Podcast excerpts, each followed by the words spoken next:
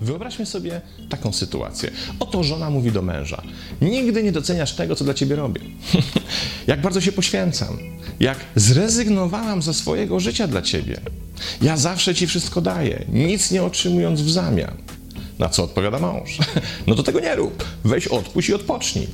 Na co żona? A widzisz, masz gdzieś to, ile dla ciebie poświęcam, i nawet nie chcesz zauważyć, że muszę to robić, bo bez tego byś sobie w ogóle nie dał rady. Albo inna sytuacja, inne małżeństwo, w którym żona mówi do męża: Zawsze chciałeś wrócić do majsterkowania. Przecież mówiłeś, że to była kiedyś twoja wielka pasja. Na co odpowiada mąż? No jasne. A kto wtedy was utrzyma? Kto to wszystko ogarnie? Kto zapewni wam pieniądze na zakupy, jak ja sobie będę majsterkował? Tobie się wydaje, że to wszystko tak łatwo przychodzi, bo nie masz pojęcia, ile mnie to wszystko kosztuje zachodu i wysiłku. Sytuacja numer trzy. Teraz śledzimy kobietę będącą w związku z alkoholikiem, który ani myśli się zmienić. Na nagabywanie przyjaciół że powinna go zostawić, ona mówi: No nie, ja muszę przy nim być, ja go zmienię, ja muszę jeszcze bardziej się poświęcić, przyjąć na siebie jeszcze większy wysiłek i ciężar, nie mogę go tak zostawić. Znasz podobne sytuacje? Podobne konstrukty myślowe i tłumaczenia? Jeśli tak, to znaczy, że stykasz się z osobą lub też odkrywasz właśnie u siebie tak zwany syndrom męczeństwa. Osoby dotknięte tym syndromem zdają się być męczennikami na własne życzenie. Nie tylko cierpią, ale też celowo to swoje cierpienie potęgują i prowokują, bo im więcej się nacierpią, tym paradoksalnie lepiej się czują. Muszą cierpieć i muszą o tym cierpieniu opowiadać innym, bo uczynili z tego sposób na swoje własne życie. Przekonują, jak wiele poświęcają dla innych kosztem samych siebie i zawsze obwiniają innych za swoje nieudane życie, obarczając wszystkich naokoło odpowiedzialnością za to, że muszą się poświęcać i cierpieć. A jednocześnie sami szukają okazji do cierpienia, by mogli potwierdzić, że ich los jest cięższy od innych że im nie jest lekko, że mają podgórkę, że życie ich nie rozpieszcza i w końcu, że to oczywiście nie ich wina. Ten schemat postrzegania siebie i świata, w którym się funkcjonuje oraz wynikające z tego wzorce zachowań są znane jako syndrom męczennika. I jak to zwykle bywa, specjalistyczna literatura na ten temat jest wyjątkowo skąpa. A jeśli już uda się coś wyszukać, to jedynym podręcznikowym antidotum, który w niej występuje, zdaje się być ignorowanie takich zachowań. Mamy ignorować takich ludzi, ale niestety to nie jest takie proste, bo im bardziej ignorujemy takie cierpiętnicze wynurzenia, tym bardziej potwierdzamy ich autorom, że mają rację. Ignorowanie jest przecież dokładnie tym, czego potrzebują, by udowodnić światu, że ich cierpienie jest niedoceniane. Zanim jednak przyjrzymy się rzeczywiście skutecznym sposobom na współegzystowanie z kimś takim, musimy poznać źródła takich zachowań. A może być ich całkiem sporo. Jednym ze źródeł są doświadczenia z dzieciństwa w którym jakaś osoba była poddana działaniu innego męczennika w najbliższej rodzinie, na przykład matki lub ojca, i odziedziczyła psychologiczny wzorzec takich zachowań. I nie mówię tutaj o dziedziczeniu biologicznym, ale o modelu przejmowania wzorców zachowań w procesie socjalizacji, w którym zostają wyuczone, by później w procesie internalizacji zostały przyswojone jako swoje własne. Kolejnym źródłem może być tradycja kulturowa i pochodzące z niej wzorce. I tutaj oczywiste piętno odciska system patriarchalny, w mojej opinii destrukcyjny tak naprawdę dla obu płci. Kolejnym źródłem jest prawdziwe, ale ukrywane niskie poczucie własnej wartości, które w tym przypadku zostaje ukryte poprzez przekierowanie uwagi na poświęcanie się dla innych. Kolejnym źródłem jest negatywny osąd na swój własny temat, często połączony z brakiem akceptacji dla siebie, swojego ciała czy też swojego wyglądu. Jednak jednym z najpotężniejszych źródeł tak naprawdę jest odpowiedzialność, a dokładniej mówiąc, uciekanie od odpowiedzialności. Spójrzmy na to z bliższej perspektywy. Otóż cierpienie za innych angażuje energię i czas, prawda? Skoro zaś e, osobie cierpiącej inni odbierają energię, to siłą rzeczy nie może już jej wystarczyć na zrobienie czegokolwiek dla siebie. A więc branie na swe barki nadmiernej ilości obowiązków, poświęcanie się dla innych i w końcu doświadczane w ten sposób cierpienie stają się doskonałą wymówką. No przecież nie mogę poświęcić czasu sobie, skoro poświęcam go innym. Jeśli tak, to przecież to, że sama czy też sam nie mam możliwości, by się rozwijać, czegoś ze sobą zrobić, jakoś zaistnieć, zrobić karierę czy osiągnąć czegoś więcej niż to, co mam, doskonale tłumaczy, że jestem tu, gdzie jestem, przez innych, a nie ze swojej własnej winy. W takiej sytuacji za wszelkie własne niepowodzenia zawsze odpowiedzialni są inni, a nigdy sam męczennik. Ile razy słyszałeś, czy słyszałaś takie zdanie? Gdyby nie moja potrzeba poświęcania dla innych, to bym mogła, czy bym mógł niejedno w życiu osiągnąć. To tak samo smaczne zdanie jak to, które usłyszałem kiedyś od pewnego otyłego jego mościa któremu absolutnie bezczelnie sugerowałem zainteresowanie bieganiem. Otóż odpowiedział, że nie może biegać, bo był u lekarza i ten mu powiedział, że z jego kolanami bieganie absolutnie odpada. I już. Jakie to proste. Koleś nie może biegać, więc nie biega. A skoro nie może biegać przez te cholerne kolana, na które cierpi, to chyba jest jasne, czemu jest taki gruby, no nie? I nie byłoby w ogóle mowy o wypróbowaniu innych sposobów na zrzucenie wagi, bo zawsze okazywało się, że akurat cierpi na coś takiego, co absolutnie uniemożliwia jakąkolwiek aktywność fizyczną.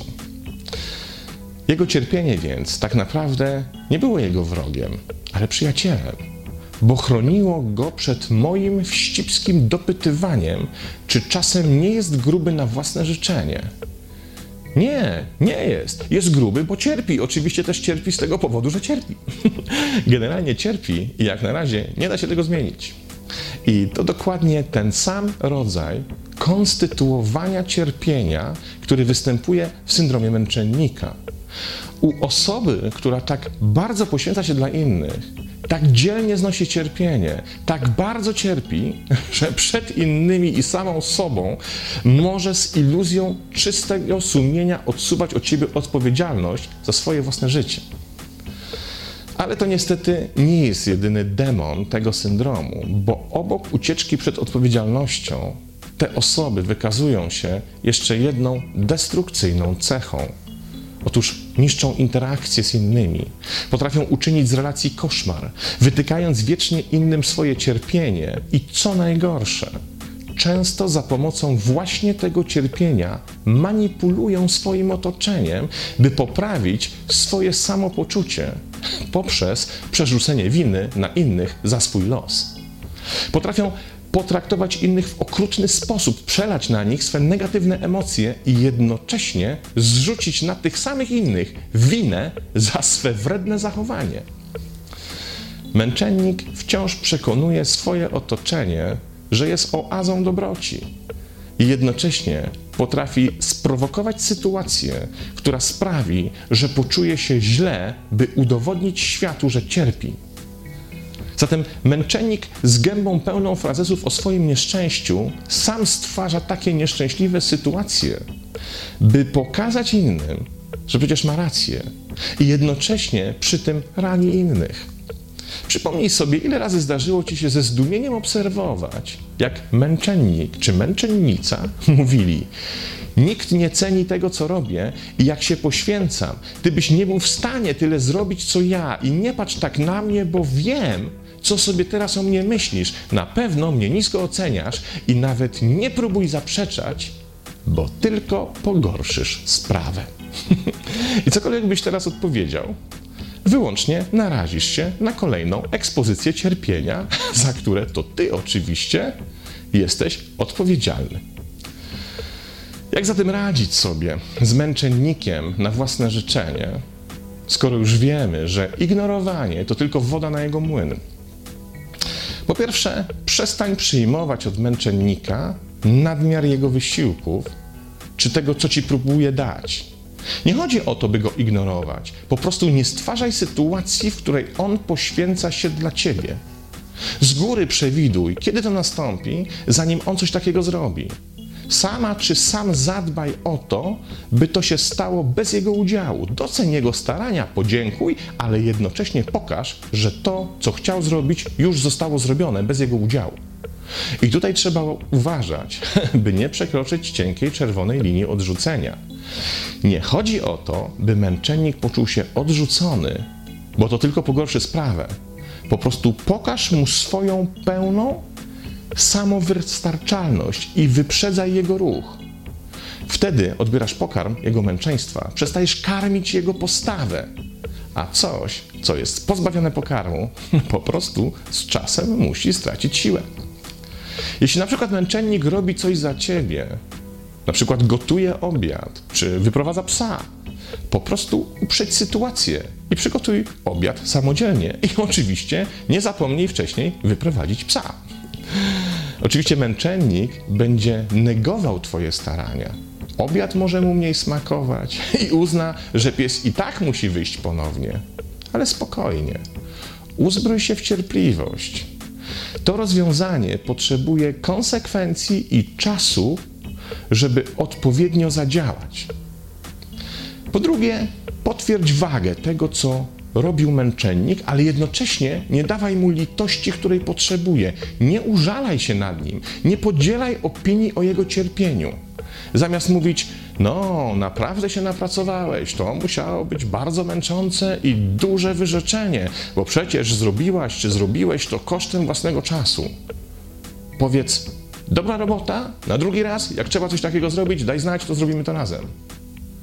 Tutaj chodzi o to, by męczennik nie słyszał aprobaty dla swojego cierpienia, a jednocześnie, by efekt jego wysiłku nie był zanegowany. Pamiętaj, że negując jego wysiłek, karmisz jego oczekiwanie pod tytułem Nikt nie ceni tego, jak się poświęcam.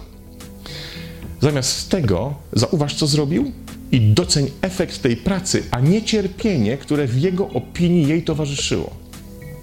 A mówiąc inaczej, reaguj odwrotnie do oczekiwań męczennika. On czeka na potwierdzenie cierpienia i niedocenienie efektu pracy, więc doceń efekt, jednocześnie się nad nim nie litując. Sam sobie wymyślił, że to zrobi, więc sam musi się zmierzyć z odpowiedzialnością za to, że przy tym cierpiał. W ten sposób nie dajesz mu okazji do tego, by manipulował Twoim poczuciem winy nie jesteś winny czy winna za to, że męczennik coś zrobił. Wina, jak i odpowiedzialność jest wyłącznie po jego stronie. I wreszcie po trzecie, postaw na szczerość. Po prostu wykorzystaj przyjazne warunki i sprowokuj spokojną rozmowę o tym problemie i prowadź ją tak, by męczennik sam się zorientował, że nie tylko sam sobie uprzykrza życie, ale też jego zachowanie jest problemem dla innych. I tu musisz się wykazać odpowiednim spokojem i twardością, bo najczęstszą reakcją będzie przerzucenie winy za ten stan na ciebie. To ulubiona broń męczennika, ulubiona strategia i najgorsze, co możesz zrobić, to się wtedy zirytować i przerwać rozmowę. Wytrzymaj, nie reaguj nerwowo. Poczekaj, aż męczennik się uspokoi i wtedy pokaż mu, że właśnie takie zachowania są efektem jego postawy. Znowu się zdenerwuje, to pewne, ale jak to dobrze rozegrasz, za każdym razem jego wzburzenie będzie słabsze. Celem tego zabiegu jest to, by sam męczennik uświadomił sobie swój problem. A świadomość to pierwszy krok do jego rozwiązania. Pozdrawiam.